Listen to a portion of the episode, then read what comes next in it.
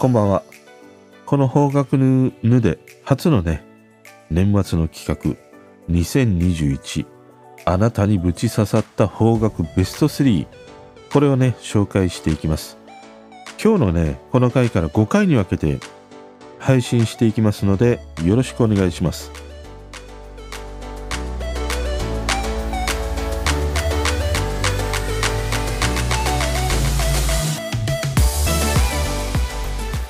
この方角ぬではバブル世代端っこの僕がテレワークで完全に引きこもりになりその日その時に聞いて心震わせてくれた方角を紹介していく番組です。方角好きの方ポチッとね番組フォローよろしくお願いします。また深夜にはね真夜中の雑談と称して方角以外のトークも上げてたりしますのでそちらも合わせてお聞きくださいませ。ということでねまず今回この企画曲をね共有していただいた方々本当にねお付き合いいただきありがとうございました。今回ねいやこんな人がこの曲をとかねいやもう俺と一心同体少女隊みたいなさ古いかまあこれは少女隊だけどさスターボーとかねラムーとか忘れないでくださいね本当に。で今回はねあのー、まとめて配信をしようかなと思ったんだけどクリスマスの時にちょっとやってみてあまりにねあのー、何十曲という曲を一気に紹介すると一曲一曲のねなんかその俺の感想みたいなものがねあのおつまみみたいなさなんかあのキャバクラで出てくるようなさピーナッツみたいなねキスチョコとかさあんな感じでねあるんだかないんだかわからない感じになってしまうので今日からね5回に分けて毎回2名から3名ぐらいのね方の共有していただいたものをね紹介していきたいと思います。ということでね、えー、今日はまずお二人にね共有していただいた曲を紹介していきます。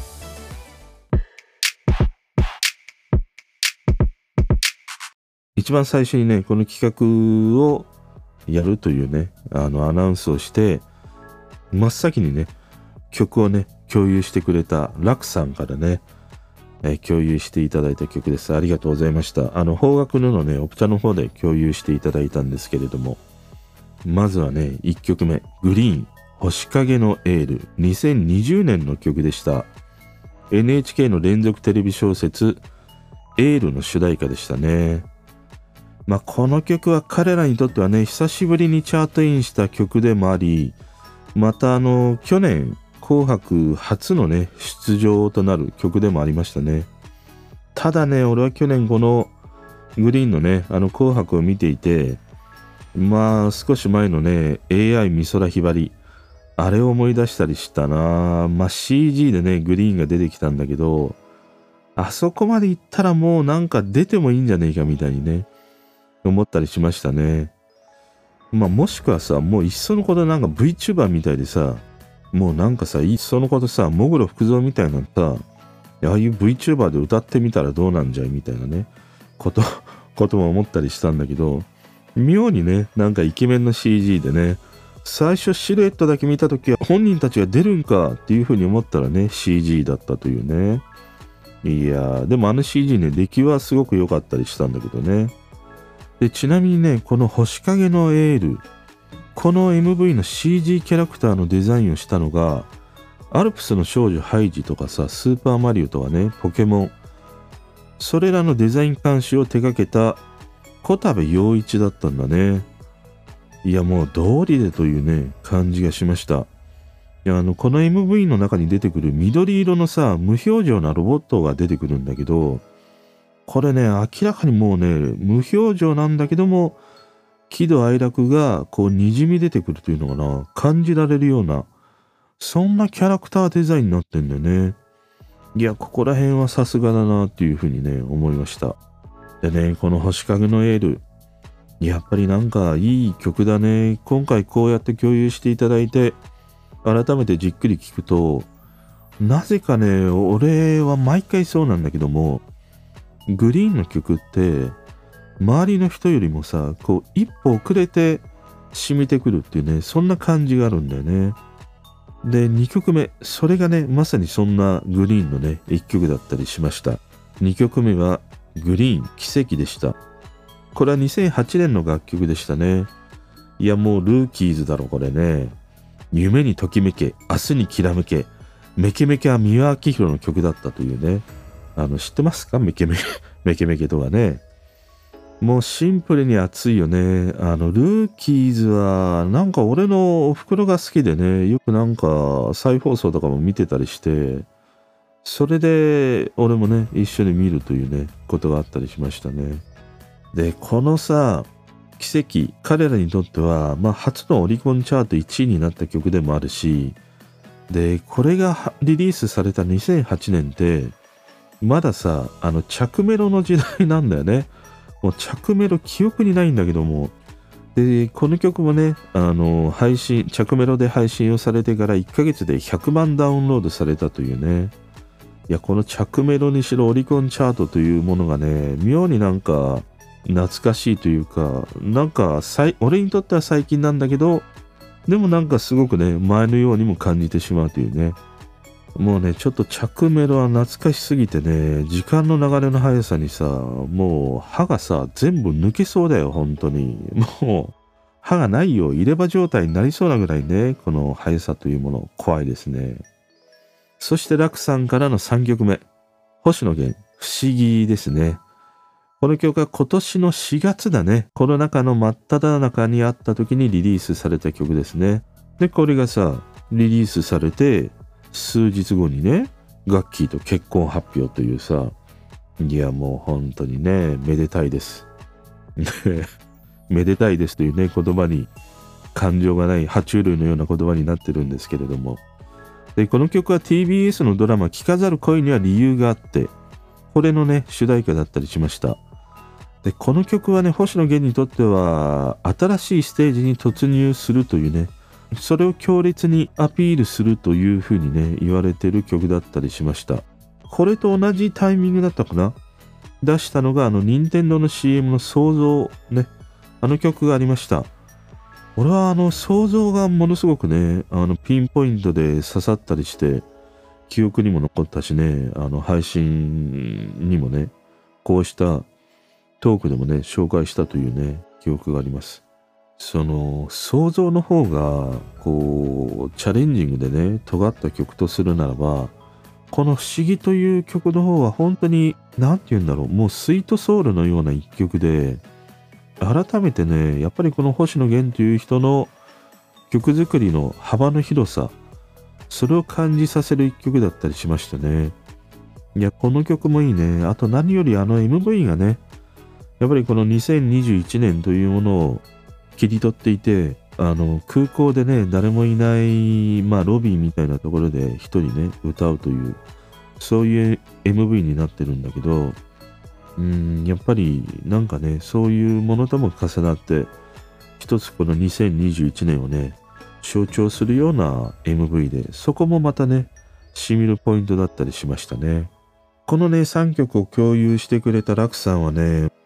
まあ年間ベスト3、この企画を、あのー、アナウンスしてから、ほぼ同じタイミングでね、お茶の方に参加していただいて、で、元気にね、一発目、すぐにね、共有してくれたんだよね。でさ、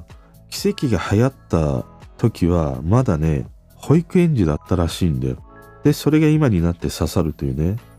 いや、俺はもう奇跡流行ってた頃ね、もういろんなところにもう毛をね、ぼうぼうと生やしたね、大人だったからね。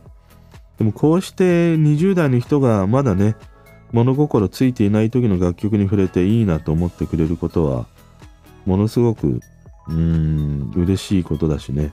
この日本の邦楽界においてもね、いいことなんじゃないかなと思ったりしました。楽さん、ありがとうございました。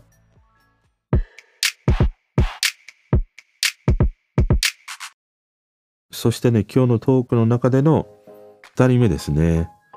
小倉さんというね、方です。あの、小倉さんは自身でもね、えー、ポッドキャストの配信をされていたり、また音楽もね、ご自身で制作されているというね、方だったりします。あの、ツイッターのアイコンがね、なぜか髪の毛がピンクというね、もうピンクが似合うのは、あの、キャリーピャミピャミか言えない頃も、林はペーパーぐらいしかいないですから、本当にもう。ね。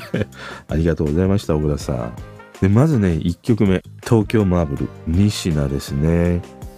この曲は今年リリースされて、あの、テレビ東京の深夜ドラマ、あの、ポッドキャストをね、題材とした、お耳に合いましたらというね、そのドラマのエンディング曲でした。伊藤まりかがこう愛らしくダンスするエンディングというものにね、毎回癒されてたりしましたね。で、この曲をね、共有してくれた小倉さんのコメント、ポッドキャストをテーマにしたお耳に合いましたら、エンディングでこの曲を初めて聴いた時この人の声質はすごくいいと思いました。それで強く印象に残り好きな曲になりましたというねコメントを残してくれました。いやもう本当それだっていう。西名の歌声はねいや本当にね近年俺の中で歌声がすごくいいなと思ったのは山とこの西名だったりねしましたねいや、西名は、もう大好きだな、俺も。あの、歌声もいいし、曲もいいしね。夜間飛行とかさ、あの、けだものフレンズとかね、今年なんかで言うと、ヘビースモークとかね、すごく良かったりしたからね、またライブ配信もね、今年あのやったの見ててすごく良かったりしましたからね、まあ、彼女はあの夜遊びのいくらちゃんと同じねプラソニカに所属してたりしてやっぱりこの2022年この夜遊びのね、いくらちゃんに次いで、よりね、飛躍が期待されるんじゃないかなと思いましたね。いや、西名はね、俺も大好きです。そして2曲目、BE:FIRST、シャイニングワンですね。彼らはね、2021年デビューして、彼らのプレデビューとなるね、一曲だったりしました。俺はね、この BE:FIRST って名前は知ってたんだけど、しっかりとね、聞いたことがなくて、今回こうしてね、共有していただいて聞いてみるとかっこいいですね。あの、この BE:FIRST って、俺あんまり詳しくなくて、ちょっとね、調べてみたんだけど、あの、スカイハイというね、方が、自費でその1億円以上を使って開催されたオーディション、およびそれを追った番組 THEFIRST から生まれた7人組のダンスボーカルグループというね、ことのようですね。このオーディション番組もあんまり俺はね、知らなくてね、勉強になりましたね。で、このスカイハイという人、誰なのかというふうに調べていくと、何のことはない AAA のメンバーの一人だったんですね。あの、日高光弘という、あの彼で、その彼がスカイハイというね、名義でこうしたまあ、アイドルオーディション番組、プロデュースみたいなものをされていたんですね。で、小倉さんのコメント読みますね。K-POP が好きな私にはサウンドがかなり刺さりました。BTS をかなり意識しているように感じますが、それも悪くは思わずこれからにも期待していますというね、ことでした。いや、確かに、あの、まあ、K-POP っぽいんだけど、特にこの男性アイドルのトレンドはもう K-POP にあるもんね。あの、ジャニーズの面々もやっぱり K-POP のようなね、楽曲というものをリリースしてたりもするしね。この勢いというものは止まらないという感じで、あの、かつてのさ、小室サウンドね、みんながみんな誰しもが小室サウンドに真似て作るみたいなさ、あんなものを感じたりしますね。でも、この男性グループがね、ジャニーズ以外からこうしてね、活躍できるというのはね、これはシンプルにいいなというふうにね、思いますね。ちょっとね、BE:FIRST、俺もね、注目して、今後ね、彼らの活躍というものを聞いていきたいなと思いました。そしてね、3曲目、白神真白ゴールデンシャドウというね、曲です。この曲も今年リリースされた一曲で、俺はね、このね、白神真白というシンガーソングライターというのかな、知りませんでした。どうも彼はね、もともとニコ動で歌い手として数多くのね、動画を上げてたりしてる人で、あの、今年紅白に出場するマフマフ、彼のライブとかにもね、参加してる人だったりしますね。またね、他のミュージシャンへの楽曲提供をしていたり、まあ、劇伴もやられているようなんだよね。で、あとまた美術とかにもね、造形があるようで彫刻とか絵画写真そういったねアートワークも自身で手掛けるというね。まあ才能あふれるねマルチクリエイターというのかな。そういうミュージシャンのようですね。いや本当にねこのお初にお耳にかかりますというね感じの彼のこの歌声や曲なんだけどその深度のある歌声やアレンジというものがこう心をさらにしてくれるというのかな。そんな一曲だったりしましたね。でいただいた小倉さんのコメントによるとこのゴールデンシャドウという曲シンセウェーブという言葉をご存知でしょうか。1980年代風のシンセサウンドを強調したレトロなサウンドです。この曲はまさにシンスウェーブサウンドで私の好みにぴったりハマりました。詩の内容もメランメランコリックなもので中年の危機を迎えた私の心に刺さりますっていうね。もう中年の危機ってね俺はもう中年のもう真っ只中ですから。まあ本当に。もう危機どころじゃないよ。もうね襲われてるから苛まれてますからね。でまあこれに関してはあれだねあのもうね俺よりも小倉さんのポッドキャストを聞いてください。あの、Spotify でね、音源やわというチャンネルで、ご自身でもね、配信されてるので、概要欄にリンク貼っておきますから、そちらでね、きっと小倉さんがね、シンセウェーブについて熱くね、語ってくれると思います。もうね、完全に振りました、ここら辺は。小倉さん、本当にね、共有ありがとうございました。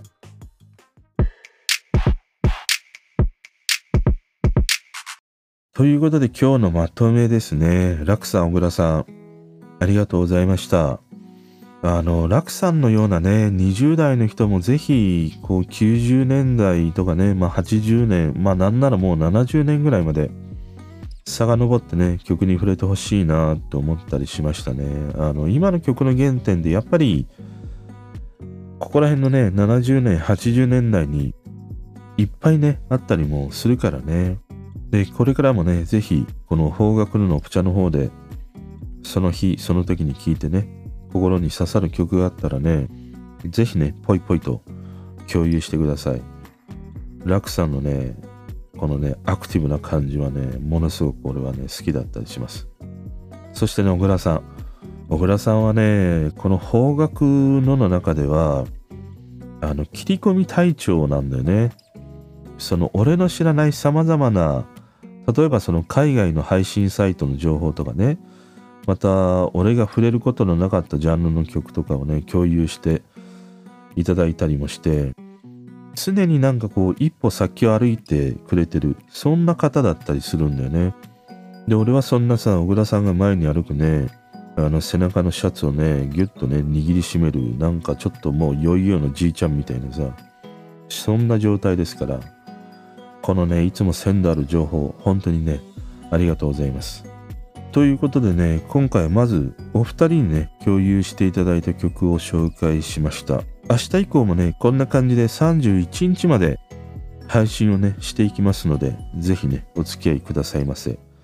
またね、この方角ぬではお便りや感想、質問などお待ちしてます。Twitter の DM 柄でも方角ぬのオプチャでも概要欄に貼ってある質問箱からでもいいので、僕がね、嬉しくなるお便りだけね、お待ちしてますから、本当によろしくお願いします。またね、今回あの共有した曲というものは、えー、YouTube のプレイリスト作りますので、それも概要欄にリンクを貼っておきますので、これからもね、共有していく曲、そのプレイリストの中にどんどんね、上げていきますので、そちらでね、お楽しみいただければと思います。それでは。